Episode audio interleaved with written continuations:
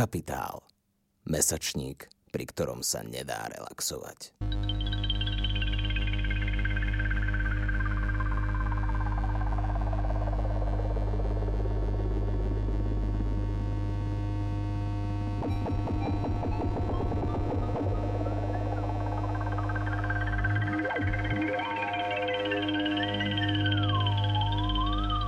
Zdravím vás pri počúvaní tretieho dielu ekologického podcastu Klimax, ktorý vychádza pod hlavičkou podcastov Capitalks, spadajúcich pod angažovaný mesačník Kapitál. Ak ste počúvali naše predošlé dva diely, v ktorých sme sa venovali krízam kapitalizmu a nerastovej ekonomike, zrejme ste si pomysleli, že boli na ekologický podcast tieto, tieto dva diely dosť tak ekonomicky ladené. Ono to vychádza z nášho hlbokého presvedčenia, že práve zmena ekonomického modelu a toho fungovania ekonomiky a je to základné, od čoho musíme začať, pokiaľ chceme niekedy dosiahnuť nejakú skutočnú alebo dôslednú ochranu prírody.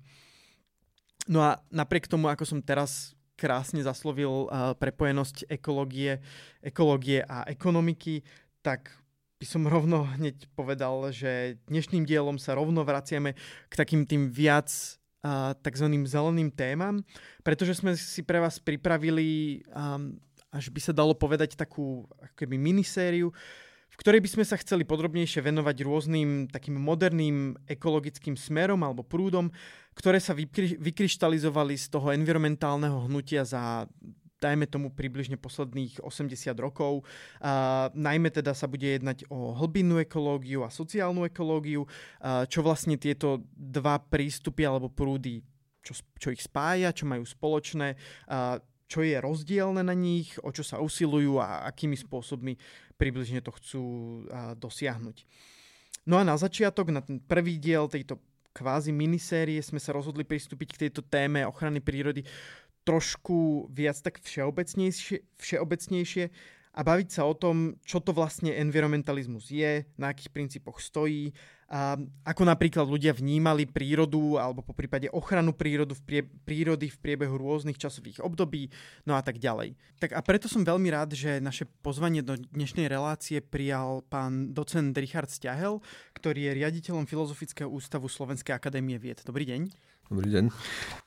Dobre, a ja by som začal rovno hneď prvou otázkou a ja si uvedomujem, že je neuveriteľne široká, ale napriek tomu si myslím, že sa jej uh, musíme venovať hneď na začiatku a to je taká, ja mám rád takéto otázky, ktoré sú vlastne, zdajú sa také príliš jednoduché, ale vo svojej podstate sú podľa mňa niekedy až príliš zložité. A keď sa ideme baviť teda o ekológie a o environmentalizme, tak si myslím, že by bolo zaujímavé si zadefinovať vlastne, že čo je to príroda. A myslím si, že vy ste asi dokonali host na to, aby ste nám vedeli odpovedať aj tak viac filozoficky a historicky asi, že ako ľudia nazerali na to, čo to je príroda, akú má hodnotu, či má nejakú hodnotu sama o sebe a vlastne ako sa tieto názory vyvíjali v priebehu rôznych vekov. Ďakujem za otázku a hneď môžem povedať, že to je námet na veľa prednášok táto otázka, ale tak pokúsim sa, pokúsim sa byť stručnejší.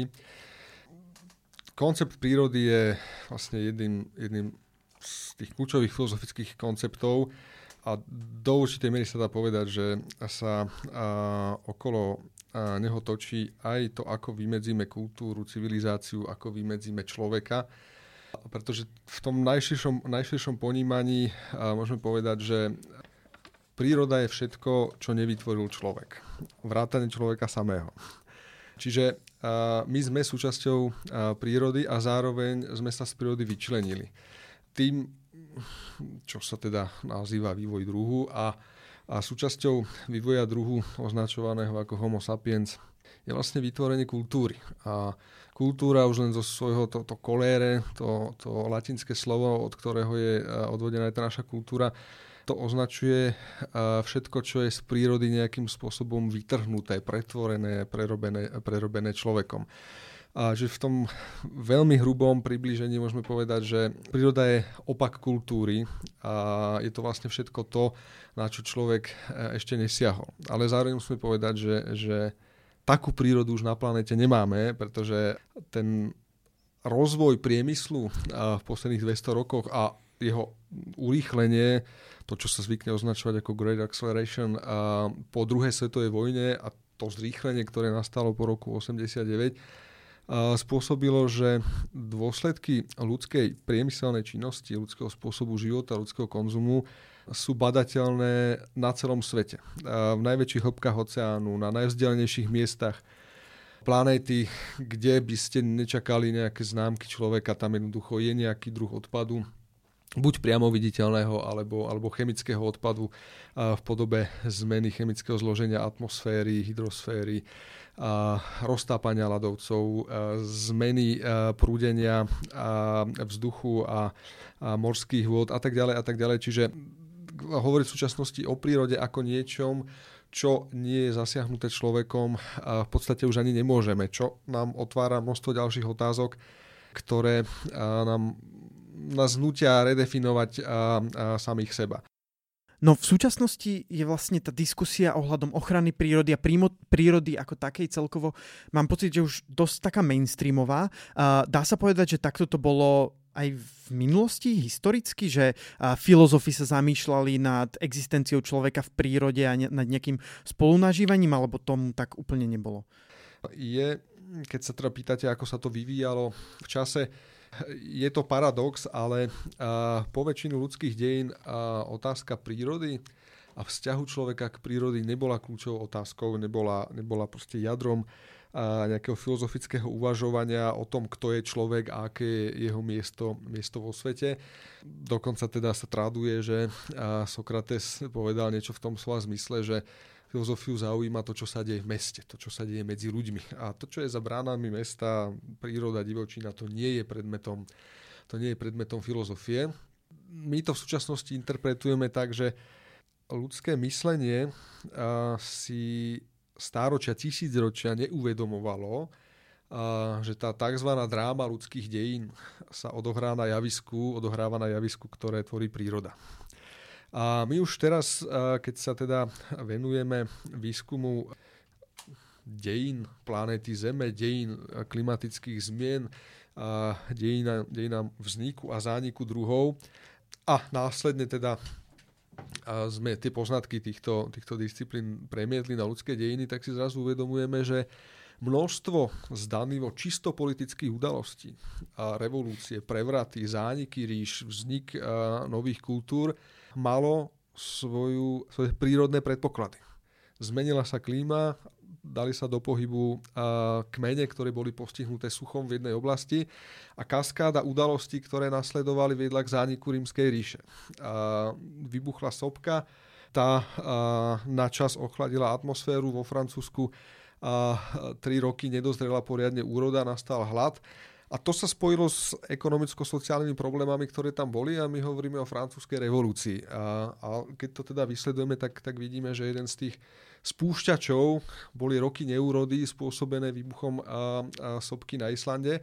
A, a to tradičné politické, filozofické, sociálne myslenie v podstate do nejakých 60 70 rokov až na drobné výnimky vôbec nebralo do úvahy tieto faktory, ktoré ako sa ukazuje v súčasnosti dokážu mať buď úlohu rozbušky, alebo niekedy, niekedy môžeme použiť metaforu toho posledného klinca, ktorým vlastne vyvrcholí napätie v nejakej spoločnosti, lebo veľmi ľudovo povedané v momente, keď niečo jesť, keď niečo piť, tak, a, tak sa vlastne všetky dovtedy ako tak tolerovateľné sociálne nerovnosti, napätia, konflikty existujúce v spoločnosti vygradujú do situácie holého boja o prežitie a jednoducho v tej, v tej situácii potom ľuďmi vytvorené politické, sociálne, ekonomické, právne systémy kolabujú. No a ako, to, ako je toto vlastne vôbec možné? Je to vlastne tým, že tie jednotlivé systémy ani nepočítajú s tým, že nejaká zmena by vôbec mohla prísť, že veci sú nemenné a vždy budú také, ako sú teraz? A pretože jednoducho a to je niečo, čo si začíname uvedomovať vlastne až teraz pri tom spätnom pohľade, a všetky právne, všetky politické, všetky sociálne systémy vznikajú v nejakom stave životného prostredia, ktorý ale považujú za samozrejmy. Takže ho nepovažujú za niečo, čo by bolo treba tematizovať. Dokonca do 70. 80. rokov 20. storočia nájdete veľmi málo filozofických, ale aj právnych dokumentov, ktoré by hovorili o potrebe ochrany životného prostredia. Stále sa to životné prostredie e, bralo ako danosť, ako nejaká samozrejmosť a, a teda až, až sa teda redukovalo na, na niečo, a, čo teda veľmi zjednodušene teraz označím ako zdroj a zdroj materiálu, zdroj surovín, v konečnom dôsledku zdroj bohatstva a moci. A, ale málo kedy sa to domýšľalo až do, do tých uh, konsekvencií, že v konečnom dôsledku je to, je to základný predpoklad života ako takého. A až je ten základný predpoklad života ako takého uh, prítomný, tak potom môžu, môžu vznikať, uh, keby sme starší pojem použili, nadstavba, kultúra, a právo, politika, to všetko môže vznikať až tam, kde sú splnené tie, povedzme, tieto environmentálne predpoklady života, lebo to zďaleka nie sú len biologické predpoklady života. A ja som teda povedal, že po väčšinu dejín to bola okrajová téma, alebo to, alebo to nikto, nikto priamo netematizoval. Až na niekoľko výnimiek a jednou z tých výnimiek je Jean-Jacques Rousseau, ktorý síce s veľkou intuíciou, ale spätne musíme povedať, že, že tá intuícia bola veľmi správna. Na viacerých miestach upozorňuje na to, že civilizácia môže vzniknúť iba tam, kde je možné produkovať prebytok potravy tam, kde to nie je možné, jednoducho civilizácia nevznikne, pretože tí, tí ľudia, ktorí tam žijú, ak tam žijú, Uh, sú 24 hodín zamestnaní uh, tým, čo by sme nazvali základnou reprodukciou. Zháňania potravy, vody a miesta, kde môžete bezpečne prežiť noc. A v, pokiaľ ste v tejto situácii, tak jednoducho nemáte čas na písanie homerských eposov, mm-hmm. budovania a budovanie hradov a rozmýšľania nad filozofiou budovania spoločnosti v zmysle teda pravidel, nepísaných, písaných a tak ďalej.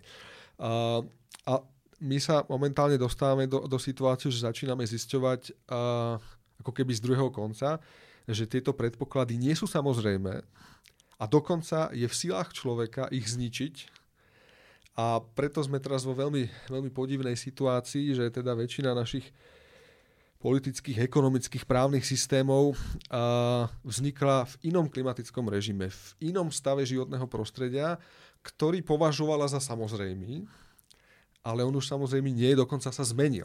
A, no, a teda ďalší, ďalší autor, ktorý si toto uvedomil, Montesky, takisto francúzsky autor, známy tým tzv. geografickým determinizmom, a, ktorý hovorí, že tak iný typ zákonov vznikne niekde v trópoch a iný typ zákonov a iný typ spoločnosti vznikne, vznikne v nejakom, nejakom miernom pásme. A ak, ak má ten a, zákon byť nielen zmysluplný, ale aj vymožiteľný, uplatniteľný, tak musí zodpovedať tomu, čo by sme dneska povedali, tým klimatickým podmienkam. A my sme v situácii, že klimatické podmienky sa menia, environmentálne podmienky sa menia a naše právne, ekonomické, politické systémy sa zuby, zubami nechtami snažia udržať to, čo vzniklo v inom environmentálnom, v inom klimatickom režime. A ten, ten rozpor začína byť vo viacerých oblastiach sveta neudržateľný. Proste tá, tá environmentálna realita tak zásadným spôsobom mení predpoklady života spoločnosti a jednotlivcom v nej, ale právny politický systém to zatiaľ nie je schopný reflektovať, nie, nie je schopný uh, proste napríklad zmeniť priority. No, my sme už trošku odbočili, mám pocit, od tej pôvodnej otázky, čo som sa vás pýtal vlastne ešte úplne, úplne na začiatku. Tak ja by som sa chcel spýtať, či by sme sa mohli trošku vrátiť a že či by ste nám mohli približiť tak nejaký taký tak historicky, ako vlastne vyzeralo vyzeral ten vzťah človeka a prírody v, v minulosti, v takých tých rôznych historických obdobiach. Čiže keby som to mal nejako uh, periodizovať, tak uh, máme obdobie lovcov a zberačov, to je nekompromisne najdlhšie obdobie uh, v existencii ľudského druhu.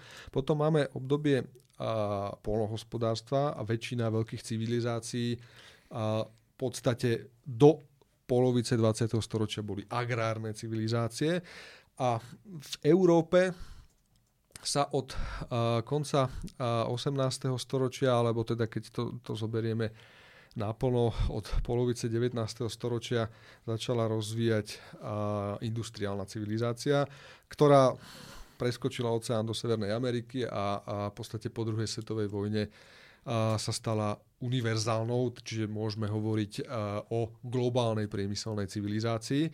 A, a samozrejme, že je úplne iný vzťah k prírode u lovcov a zberačov, úplne iný vzťah k prírode u rolníkov a úplne iný vzťah k prírode a, v priemyselnej civilizácii. Keď to veľmi zjednoduším, lovci a zberači sú si vedomí, a, že sú súčasťou prírody. Sú na nej závislí a prejavuje sa to aj v tom, čo by sme nazvali duchovnú kultúru.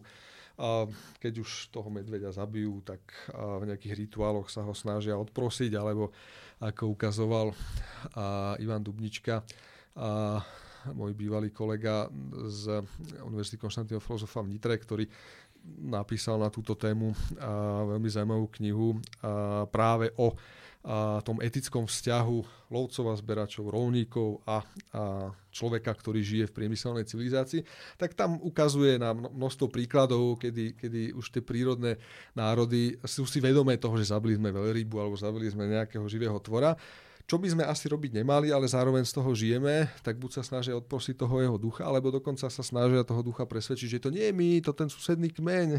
Čiže a ten, ten mechanizmus hodiť a, tú vinu na niekoho iného je jednoducho hlboko, hlboko zakorenený a nie je výmysel, výmysel súčasnosti.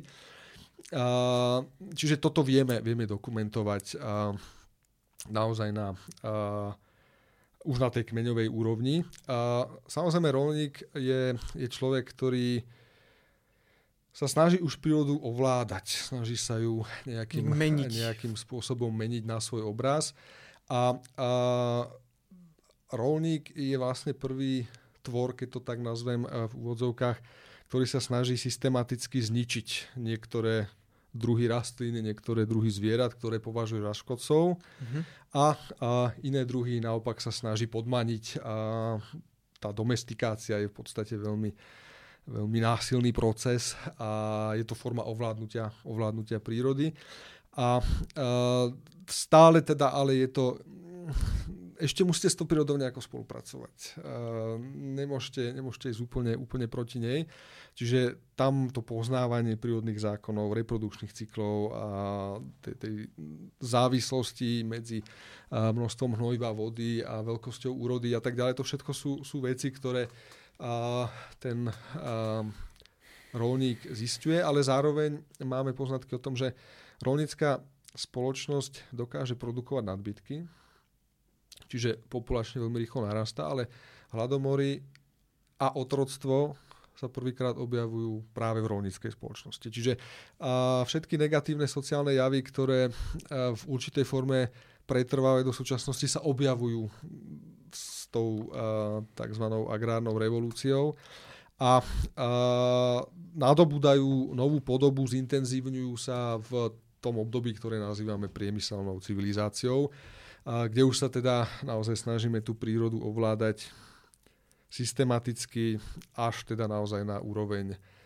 a fyzikálnych zákonov, molekúl, a dokonca na úroveň a DNA informácií a snažíme sa s nimi manipulovať a, a prispôsobovať si ich na svoj obraz. A, a často sa dostávame do pozície toho Faustovho čarodenického učňa, a, ktorý sa hrá so silami, ktorých a, dôsledky si nevie ani predstaviť. A to je vlastne metafora tej situácie, v ktorej, v ktorej momentálne sme. A že jednoducho ten raketový rozvoj civilizácie, raketový nárad životnej úrovne za posledné dve storočia bol umožnený práve tým technológiami, ktoré, ktoré a, používajú fosílne paliva, najprv uhlie, ropa, a zemný plyn, ale aj tu sa teda ukazuje, že základné fyzikálne zákony nevieme preskočiť. A keď niečo spálime, v podstate to vypustíme do atmosféry a, a podstata tej klimatickej zmeny a množstva iných ďalších javov, ktoré, ktoré spájame s tým, čo sa nazýva globálna environmentálna kríza je vlastne dôsledkom tejto snahy ovládnuť prírodu a využiť síly, ktoré, ktoré sme spoznali. Zároveň množstvo poznatkov, ktoré mali, najmä tomu už tej prírodné národy, tá schopnosť uvedomovať si, že sme na tej prírode závislí. Jednoducho nemôžeme loviť viac než niečo, lebo mm-hmm. keď proste lovec predsa nemôže uh, uvažovať uh, spôsobom, že vylovím úplne všetko, lebo čo budem loviť budúci rok. Hej. No a uh, na tento poznatok sme pri priemyselnom rybolove zabudli. Pri priemyselnom love bizónov zabudli a tak ďalej. Čiže uh, vstúpil do toho, do toho imperatívu zisku alebo rastu, uh, ktorý teda pozerá na uh, okamžitý úžitok a nie je schopný uvažovať nad tým z dlhodobého hľadiska. A to, toto vieme identifikovať v najrozličnejších oblastiach, čiže uh, môžeme povedať, že v tom období, ktoré som nazval priemyselnou civilizáciou, je príroda zredukovaná na zdroj, ktorý uh, dokonca je voľne k dispozícii a do momentu, kým si ho neobsadí nejaká korporácia. Potom samozrejme už voľne k dispozícii nie je. A, a v tomto teda, a v tomto ponímaní a, prírody je, a, som tak povedal, ten vklad európskeho myslenia obrovský a, a teda nielen myslenie, alebo ono sa to premietlo do praktiky, ktorú by sme mohli veľmi zjednodušene označiť e, pojmom kolonializmus. A dorazíte na nový kontinent, dorazíte na nový ostrov, zapichnite tam zástavu svojho kráľovstva a poviete, že ste to objavili a že to teda patrí tomu kráľovi alebo tej kráľovne, ktorá vám sponzorovala výpravu a to, že tam žijú nejakí domorodci, proste to je terra incognita, nikomu nepatrí patrí tomu, kto tam prišiel prvý. Hej? A prvý Európan, kto tam prišiel, nie prvý. A prvý, prvý ľudia, ktorí tam, tam prišli pred 20 tisíc rokmi a teda uh-huh. keby sme sa na to pozreli naozaj z toho historického hľadiska, tak a by to malo patriť im. A, a toto vlastne vytvorilo množstvo problémov, s ktorými sa potýkame do súčasnosti. A, čiže pokiaľ hovoríme o a, tých environmentálnych problémoch, vždy sa, a pokiaľ o nich uvažujeme dôsledne, vždy sa nám tam objavia aj tieto historické, sociálno-politicko-ekonomické aspekty, a ktoré keď odstrihneme, tak, a, tak to environmentálne myslenie a, zostane neplodné moralizovanie. Bo stále sa potom pozeráme len na to, ako odstrániť tento následok. Ale vo všetkých ostatných oblastiach pripustíme, že no tak odstrániť následok síce môžeme, ale o mnoho efektívnejšie odstrániť príčinu. Mm-hmm. A, a tú príčinu práve, práve v tej najcitlivejšej oblasti, v tej oblasti, ktorá ohrozuje a, environmentálne predpoklady života vôbec, a, tak tam tú príčinu nechceme vidieť. Stále, stále ju a, buď ignorujeme, alebo a, samozrejme veľká diskusia o tom, čo je tou hlavnou príčinou, ale a, veľmi zjednodušene to môžeme povedať takto. Je, je to evolučne vzniknutá stratégia človeka, a rozširovať sa, a získavať z prírody čo najviac a, a vlastne vytvárať viac, ako momentálne potrebujeme ten nadprodukt. To má a ako z evolučného hľadiska je to úžasná stratégia, pretože vám to umožňuje v čase dostatku sa rozmnožovať a v čase nedostatku ho prežiť. A čo proste zvieratá, keď je, keď je prebytok hrabošov, tak sa proste tí dravci rozmnožia, ale v momente, keď na ďalší rok už tých hrabošov nie je toľko, tak proste umierajú. Mm-hmm a človek dokázal tento, a, túto bezprostrednú determináciu a momentálnym stavom životného prostredia dokázal prekonať, dokonca dokázal prekonať na toľko, že v súčasnosti je niekoľko desiatok krajín, ktoré fungujú napriek tomu, že na ich území nie je dostatok vody, nie je dostatok pôdy na vyprodukovanie potravín, čiže my sme dokázali a, vybudovať civilizácie alebo vybudovať a, trvalé ľudské sídla tam, kde, majú, kde má problém prežiť väčšina zvierat. Ale zase je to zaplatené tým, že musíte dovážať tú vodu a tie potraviny cez druhý, z druhého konca sveta. A čo je možné iba vďaka lacnej rope. A zase, zase sme v tom kolobehu a tá lacná ropa spôsobuje, že ju spalujete bez rozmýšľania a tak ďalej. Mm, no ja by som sa teraz už rád presunul vlastne do tej modernej doby, do nejakého 20. storočia. Či by ste nám mohli porozprávať vlastne o tom, ako vznikol moderný environmentalizmus, na akých myšlienkach stál, v akom období vznikol a, a podobne. Takto environmentalizmus je veľmi široký prúd. Mm-hmm. A, a samozrejme a, do veľkej miery odpoveď na tú vašu otázku je, je daná, daná tým, v ktorom období environmentalizmu by sme sa na to pozreli a na ktorý prúd environmentalizmu by sme sa pozreli. A to by, to by zase bolo na, na veľmi dlho to nejako roztriediť a časovo, časovo zaradiť.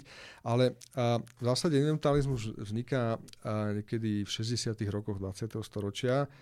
A, samozrejme sú autory, ktorí a, už koncom 19. storočia, v prvej polovici 20. storočia začínajú poukazovať na niečo, čo by som nazval patologické javy vo vzťahu k životnému prostrediu.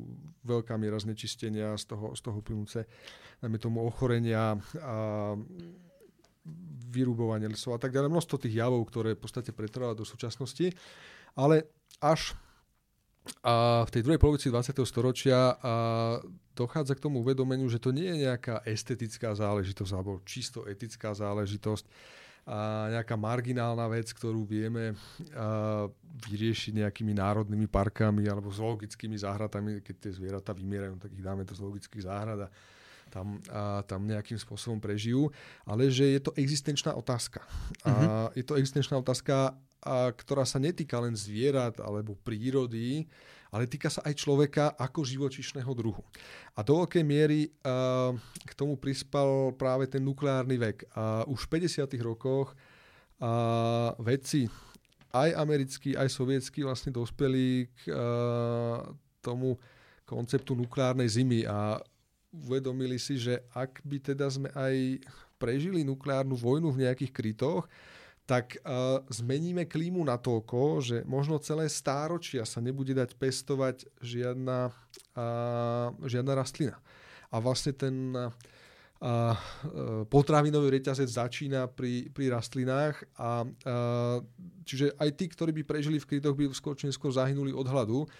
A, čiže to bol jeden z tých hlavných impulzov toho environmentálneho myslenia a to uvedomenie si, že zrazu disponujeme technológiou, ktorá dokáže zničiť nielen celé mesto, celý národ, a, ale dokáže zničiť predpoklady života vôbec. Teda nielen mm-hmm. človeka, ale predpoklady života vôbec na planete a že je to, je to v našej moci. A čo je a, zasa z hľadiska dejín myslenia zlom, ktorý sme v podstate ešte nespracovali, a doteraz vlastne vždy platilo, že keď sa vymyslela nejaká technológia, tak skôr či neskôr sa v nejakom vojenskom konflikte použila.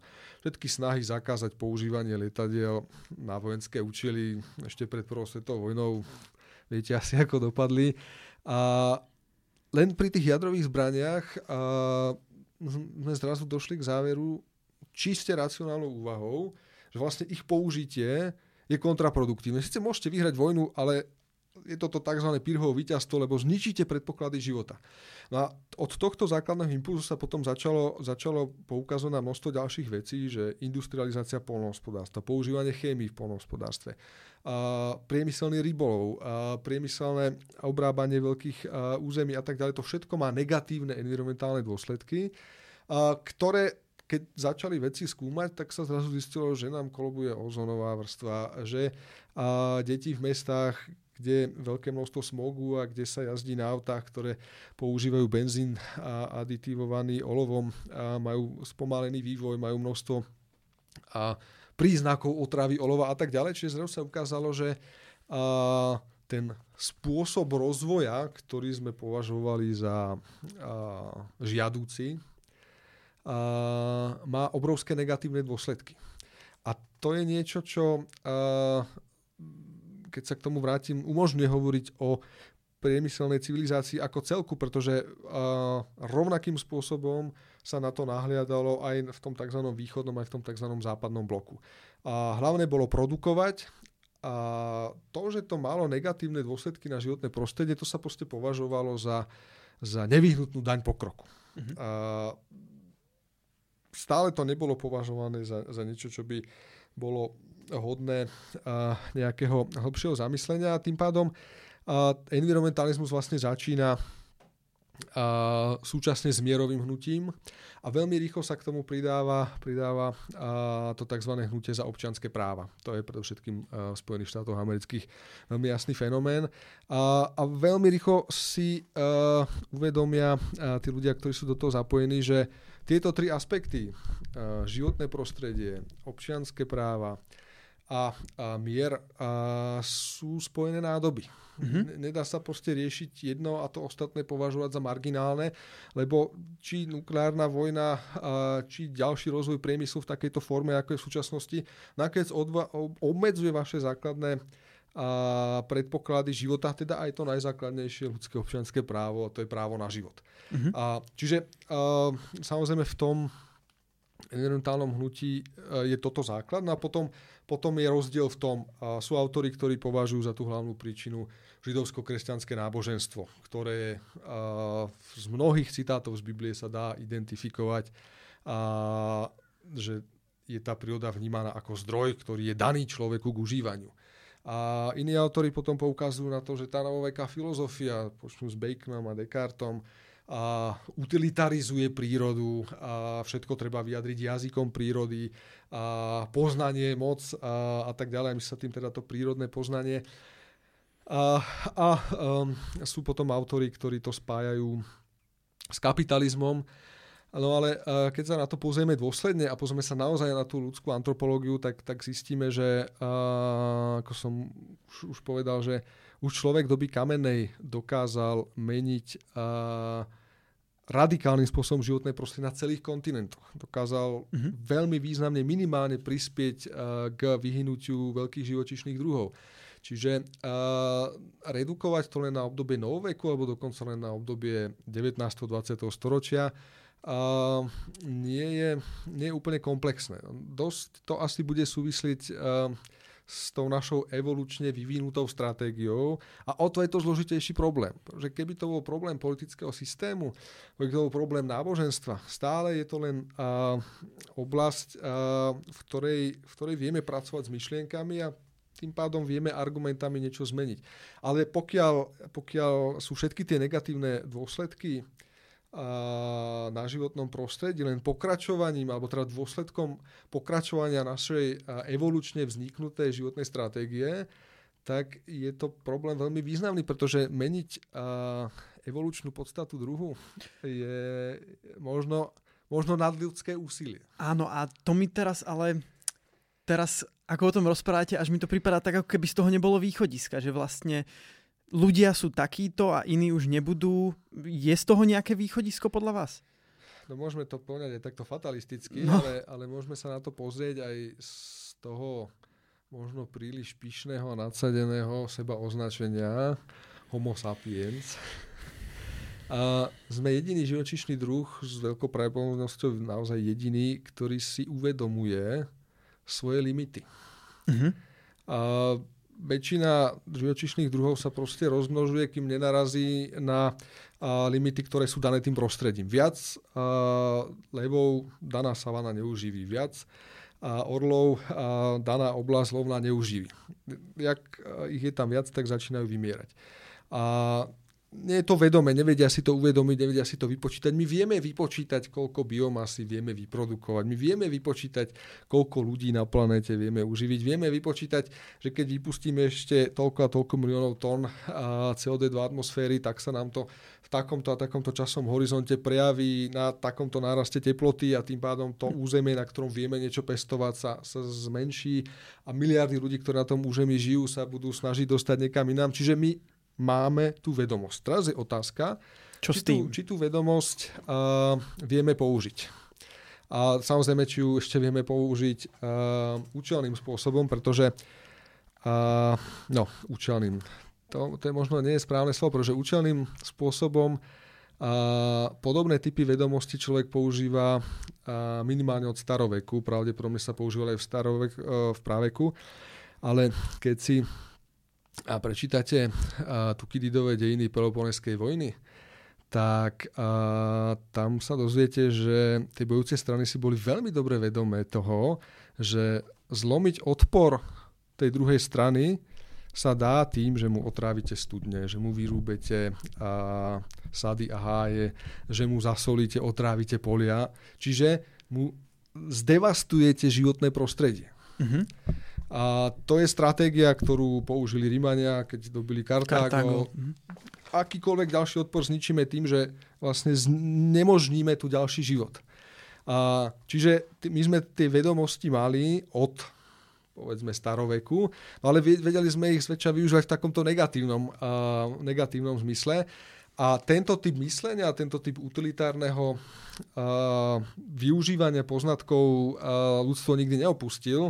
Vojenstvo je stále vážená disciplína, stále sa študuje a a aj v moderných vojnách 20. storočia sa používali metódy devastácie životného prostredia ako spôsobu, spôsobu boja. Vlastne najznámejší prípad je to používanie chemikálií vo Vietname a aby teda Agent Orange ktorí sa schovávajú v tých lesoch, no tak my vám tie lesy zničíme a nebudete sa mať kde schovávať. To, že to má dôsledky 10 ročia po skončení vojny na generácie, ktoré sa, ktoré sa rodia 10 ročia po skončení vojny, to v tom danom momente nikto nerieši. Ne? Proste teraz máme veľké kladivo, chemické kladivo, tak ho použijeme.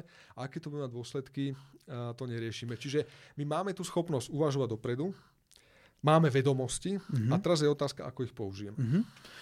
No a teda to nejaké konkrétne východisko vy by ste vedeli nejak skúsiť zadefinovať? Myslíte si, že je to teda napríklad o tej zmene nejakého ekonomického systému alebo o niečom inom? No samozrejme, zmena ekonomického systému je nevyhnutná, ak, ak chceme prežiť. Ale samozrejme to si vyžiada zmenu právneho systému. Mm-hmm. A to sa nedá zmeniť bez uh, zmeny hodnotového systému, teda bez zmeny morálky. A my naozaj sme... Uh, žijeme v zaujímavých časoch. Keď vás chce niekto v Číne prekliať, tak vám dopraje, aby ste žili v zaujímavých časoch. A, lebo o zaujímavých časoch písujú historici. Keď sa storočie nedieje žiadna vojna, prevrat, nič, tak nenájdete historické záznamy, ale v momente, keď sa, keď sa dejú veci, ktoré e, zväčšia pre tých ľudí, ktorých musia žiť, e, sú katastrofou, tak vtedy sú to zaujímavé časy. No a my žijeme v takýchto zaujímavých časoch, lebo nám v podstate kolabujú všetky systémy, ktoré, ktoré sme v priebehu tých tisíc ročí vývoja civilizácie vyvinuli. Uh-huh. A právne, politické, sociálne, morálne, všetko, všetko, sa nám, všetko sa nám to kopí a e, zatiaľ sme naozaj svedkami toho, že sa snažíme používať metódy prekonávania krízy zvyknuté v minulosti na, na tie súčasné krízy, ale v minulosti málo kedy došlo k tomu, že a bola takáto kumulácia sociálnej, ekonomickej, politickej a environmentálnej krízy. A, a tá vzájomná podmienenosť a prepojenosť týchto krízových javov znamená, že si nemôžete dovoliť riešiť to klasickou novovekou metódou per partes. Teda tak najprv vyriešime ekonomiku, mm-hmm. Ako sa u nás hovorilo v 90. rokoch, keď Václav Klaus hovoril, že ochrana životného prostredia to je tá čerešnička na torte, až budeme mať otvorenú trhovú ekonomiku, tak mm-hmm. potom sa tu môžeme hrať na nejakú ochranu životného prostredia. Teraz sa ukazuje, že toto bola úplne scesná stratégia a, a tie problémy, ktorých sme z environmentálneho hľadiska už boli veľmi hlboko ponorení, a, tak sa za tých uplynulých 30 rokov znásobili. Práve touto snahou, tak poďme najprv vyriešiť ekonomické problémy a potom možno sociálne a potom možno politické a právne a potom niekde sa dostaneme aj k tým environmentálnym. A teraz sme jednoducho v situácii, že musíme riešiť všetko naraz. Mm-hmm. A toto je problém, pretože jednoducho nemáme z minulosti vzory ako reagovať na takéto situácie, akým spôsobom voliť priority.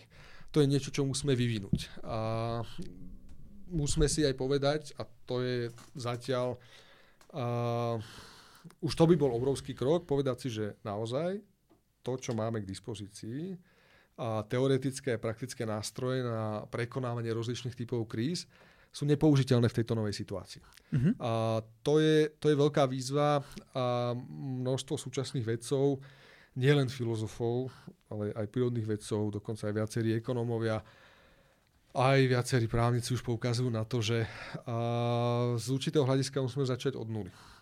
A musíme sa pokúsiť na novo nadizajnovať základné hodnoty spoločnosti a z toho vyplývajúce pravidlá a, a to znamená do veľkej miery zmeniť predstavy ľudí o tom, čo je to dobrý život. Čo je to a, hodnotný život. To znamená, čo, čo sa v živote oplatí robiť. A, lebo zatiaľ, a, dajme tomu James Lovelock poukazuje na to, že ten náš uh, súčasný systém, tie najlepšie mozgy vedie k tomu, že idú študovať právo a ekonómiu, ale my potrebujeme tie najlepšie mozgy v polnohospodárstve, mm-hmm. v agrotechnológiách, aby sme dokázali uživiť čo najviac ľudí. A je proste objektívne dané, že v určitej populácii máte iba určité percento ľudí, ktorí majú IQ nad nejakú hodnotu, ktorí sú schopní vnímať širšie súvislosti a tak ďalej. A pokiaľ títo ľudia vidia svoju budúcnosť eh, v tom, že budú pracovať pre nejakú veľkú korporáciu, pre nejakú právnickú firmu, ktorá sa bude starať o to, aby tá korporácia vyhrala, vyhrala súdny spor s nejakými farmármi. Tí farmári to samozrejme prehrajú, ale v konečnom dôsledku to prehrajú všetci, lebo a, ide o to, akým spôsobom zabezpečiť dostatok potravy pre všetkých a nedevastovať pri tom životné prostredie. Mm-hmm. No hej, ono to vyzerá, že musíme zmeniť úplne všetko a začať opäť od nuly. Uh, ďalšia vec, čo mi tak napadá, je, že badáte niekde vo svete nejaké pozitívne príklady, ktoré by ste mohli nejak vypichnúť, že toto je možno niečo také, čo musíme robiť, ale oveľa vo väčšom a všade? Tak uh, poviem to tak, že ostrovy pozitívnej deviácie sa no. objavujú v rozličných oblastiach. Uh, je napríklad uh, niekoľko krajín, ktoré uh, sa snažia uh, zmeniť posudzovanie svojej úspešnosti tým, že tak už nepáme sa o nejakom hrubom domácom produkte, čo je koncept veľmi sporný z rozličných hľadisk, ale z environmentálneho asi najviac. Ale bavme sa o hrubom domácom šťastí, alebo mm-hmm. keď už sa teda bavíme o nejakom raste alebo rozvoji, tak, tak do toho zahrňme uh, aj jeho uh, environmentálnu udržateľnosť zahrňme do všetkoho uvažovania o rozvoji aj otázku kvality životného prostredia a tým pádom aj zdravotného stavu a kvality, kvality života ľudí. Je zo pár krajín, ktoré, ktoré teda sa snaží tieto prístupy povýšiť na to tak, svoje základné imperatívy pri organizácii spoločnosti. A naráža to ale na jeden problém, že my objektívne žijeme v globalizovanej spoločnosti. A, čiže tu sú potom také dve cesty možné. Buď teda dojde k tej deglobalizácii, čo je možné. A keď sa pozrieme na ľudské dejiny, tak sú to také vlny integrácie, rozličné a v podstate spätne môžeme povedať, že bolo viacero vln globalizácie a každá potom a kvôli niečomu skončila. A vždy potom nastalo to, to, to, bolo to budovanie veľkých ríší a, a zaoceánskeho obchodu a transkontinentálneho obchodu. A potom, dajme tomu, došla epidémia a tú, tú mongolskú ríšu, šiahajúcu od Japonska v podstate až do našich krajín, a tá morová epidémia úplne rozložila a, a v podstate odvtedy nedošlo k takej integrácii na takom veľkom, a, veľkom území. A, čiže je možná aj globálna dezintegrácia, čiže keď máme globálnu civilizáciu, môže práve táto globálna environmentálna kríza spôsobiť deglobalizáciu a potom nastane to, čo Ulrich Beck nazýva nacionalizáciou a každý štát sa bude snažiť to riešiť vlastnými silami a to znamená na úkor tých ostatných štátov. Ostatne tá tzv. korona kríza, ktorá vypukla pred niekoľkými mesiacmi, ukázala presne toto. V tom, mm-hmm. v tom prvom šoku z toho ohrozenia začalo veľa štátov uvažovať presne takýmto spôsobom. V tom prvom šoku z toho ohrozenia, ktoré, ktoré to rýchle šírenie nákazy predstavovalo, veľa štátov vsiahlo k opatreniam, ktoré sa často diali na úkor iných štátov. Zabavovali zdravotnícky materiál pre iné krajiny, ktoré z okolností bol na ich území, alebo dokonca došlo k tomu, že už kúpený materiál inou krajinou preplatili aby, a tým pádom tie bohatšie krajiny si, si zabezpečili uh, tie ochranné prostriedky skôr ako tie chudobnejšie krajiny, čo je, čo je presne tá, tá, tá ukážka tej renacionalizácie, pred ktorou Ulrich Beck varoval. Uh, pretože uh, tie klimatické rizika uh, sú globálne. A ani tie najväčšie krajiny sveta, uh, ktoré zaberajú celý kontinent, uh, nie sú dostatočne veľké na to, aby, aby dokázali, dajme tomu, ovplyvňovať počasie na vlastnom území, aby uh, si mohli uh, povedať, že no to, že je niekde sucho nás netrápi, lebo my si vieme uh, dostatok potravín dopestovať sami. Čiže uh, práve táto a globálna environmentálna kríza si vyžaduje globálne riešenia. Uh-huh. A lenže na tie vlastne nemáme skúsenosť. My máme skúsenosť s riešením kríz ohrozenia v relatívne malých uskupeniach, ktoré sú buď etnicky alebo nábožensky homogenizované.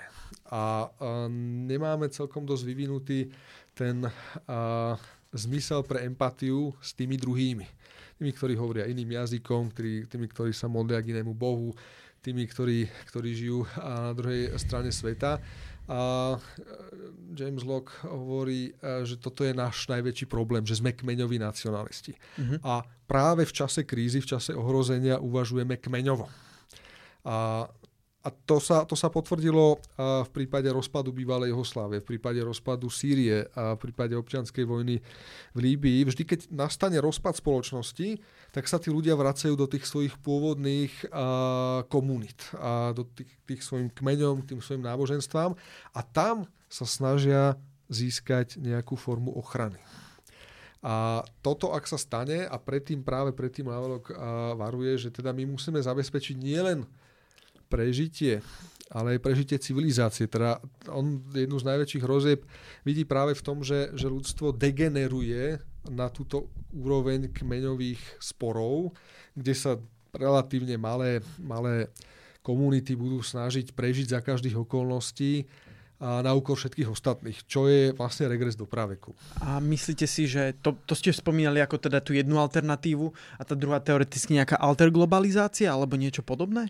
Uh, Nejaký... Zatiaľ, zatiaľ je globalizácia predovšetkým ekonomická. Práve, že či by mohla byť uh, možná na nejakej no, inej úrovni. Toto je, toto je asi jedna z najväčších výzev v súčasnosti, či je možná globalizácia spolupráce. Uh-huh. Uh, lebo zatiaľ, zatiaľ je tá globalizácia obchodu skôr postavená na takomto chápaní, na takomto chápaní obchodu, že na tom niekto získava a spôsobom takým, že na to niekto na druhej strane stráca. Mm-hmm.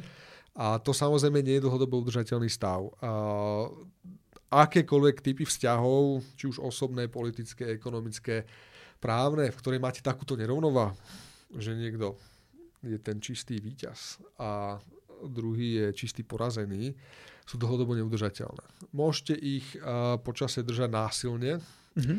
to sú rozličné typy diktatúr a tak ďalej, ale každá diktatúra narazí na nejaký limit, uh, kedy si tá veľká väčšina ľudí povie, že veď tých, čo vládnu, je pár. A jednoducho, keď uh, nastane to hromadné odmietanie poslušnosti, tak môžete urobiť to, čo sa teraz deje v Spojených štátoch amerických, povolať armádu, ale násilie vyvoláva násilie a nakoniec sa dostanete do pozície, uh, máme tomu rumunského diktátora Čaušesku, že tak tá tajná policia je na jeho strane, armáda chvíľku tiež, ale keď už sa armáda povie, že veď my vlastne ideme proti vlastným, tak tá diktatúra sa rozloží, lebo tých 20 tisíc tajných policajtov už nedokázalo udržať 20 miliónovú krajinu pod kontrolou. A každá krajina má niekde tento limit, ktorý neviete ho exaktne povedať, že kedy teda už sa to zlomí, ale je historicky známe, že vo všetkých krajinách, v ktorých sa nepodarilo zmierniť to napätie, medzi tými, ktorí majú prístup k zdrojom a tý, tými, ktorí k zdrojom prístup nemajú. Skôr či neskôr došlo nejakej implózii, my to zväčša nazývame revolúciou, a, ale často je to len, len proste zúfalý boj o prežitie tých, ktorí, mm-hmm. ktorí jednoducho k zdrojom nemajú prístup a na druhej strane sú tí, ktorí majú prístup k absolútne všetkým zdrojom. A to je o mnoho nebezpečnejšie v dnešnej situácii, uh, pretože v minulosti, pokiaľ a ten všeobecný narratív, v ktorom sa pohybovala väčšina ľudí, a vlastne podporoval stavovské rozdielne spoločnosti, niekto, tá predurčenosť, keď sa niekto narodil do uh, šlachtického stavu, no tak bol presvedčený, že je predurčený na to, aby vládol a keď sa niekto narodil do rolnického stavu, tak on malička bol vychovaný v tom, že jeho úlohou je poslúchať a pracovať. Ale my žijeme v narratíve, ktorý hovorí, že všetci ľudia sú si rovní, mm-hmm. dôstojnosti a v právach. A ten rozpor medzi týmto narratívom a tou realitou, na ktorú naráža strašne veľa ľudí, a dá sa povedať, že čoraz viac ľudí, a ten, ten sa prehlbuje. A ten sa prehlbuje už nielen v sociálnej alebo ekonomickej oblasti, ale prehlbuje sa aj v tej environmentálnej oblasti. Je, je množstvo krajín, kde je voda drahšia ako benzín. A kde je múka na prídel. A tých ľudí, ktorí, ktorí sú na to odkázaní, je čoraz viac. A ich možností si, dajme tomu, zarobiť tie peniaze na to, aby si tú vodu a múku kúpili, je, je čoraz menej. Čiže to nevyhnutne a vedia, to sú práve tie arabské krajiny, v ktorých, ktorých to jednoducho potom vybuchuje a, do tých násilných protestov, a, ktoré sú ale často vedené skôr tým, čo a, Albert Camus nazýva len zburou. Mm-hmm. Je to len, len proste výbuch násilia, často zo zúfalstva, to znamená, že tam nie je nejaký program zmeny. Mm-hmm. A čo je, si osobne myslím, že jeden z veľkých problémov a tých súčasných protestov Spojených štátov amerických. Oni nemajú jasný program, čo vlastne chcú dosiahnuť. Oni už len majú dosť toho ponižovania, tej perzekúcie, takže uh, sú tam tie výbuchy násilia, ale pokiaľ nepostavíte voči tomu nejaký uh, konkrétny program a, a ako, ako hovorí viacero práve environmentálnych mysli, mysliteľov, nejakú konkrétnu pozitívnu víziu toho, ako by ten iný svet mohol vyzerať, tak skôr či neskôr um, sa to vráti do starých, do starých kolej, pretože jednoducho tá mocenská nerovnováha je obrovská. Prepačte, ale ja vám tu do toho musím teraz skočiť. A za prvé kvôli tomu, že my už sme vlastne vyčerpali čas, ktorý sme mali vyhradený na dnešnú reláciu. A za druhé, vy ste mi vlastne úplne perfektne predpripravili pôdu teraz na také záverečné slovo, a pretože ja s vami úplne súhlasím v tom, čo ste hovorili, že pokiaľ chceme ako spoločnosť budovať nejakú udržateľnú budúcnosť, tak asi nutne potrebujeme mať nejakú pozitívnu víziu toho, na čom chceme pracovať a za čím chceme vlastne ísť. A práve to, ako vyzerajú tieto pozitívne vízie z pohľadu jednotlivých, jednotlivých tých škôl ekologického myslenia sa budeme vlastne rozprávať v tých ďalších reláciách. Takže pokiaľ je toto niečo, čo vás ako poslucháčov zaujíma a poslucháčky, tak dúfam, že si vypočujete aj tie ďalšie relácie, ktoré budeme nahrávať v najbližších týždňoch. Takže našim dnešným hostom bol pán docent Richard Stiahel. Ďakujem veľmi pekne. Ďakujem za pozvanie. No a v neposlednom rade by som chcel poďakovať menovite Marekovi Hudecovi za to, že nám celú túto reláciu nahral a postrihal a potom ľuďom, ktorí so mnou spolupracovali na jej príprave, teda Laure Kováčovej, Palimu Fábrimu a Petrovi Mitrovi. A moje meno je Matej Hliničan a ešte raz veľmi pekne ďakujem všetkým vám, ktorí a ktoré ste si vypočuli túto reláciu. No a už úplne, úplne na záver by som len dodal, že by sme ešte chceli poďakovať Rosa Luxemburg Stiftung so zastúpením v Českej republike za finančnú podporu. Počúvali ste Capitalx, podcast angažovaného mesačníka Kapitál, ktorý podporuje Rosa Luxemburg Stiftung. Viac článkov nájdete na webovej stránke www.kapital.noviny.sk, kde nás môžete podporiť napríklad objednaním predplatného. Ďakujeme.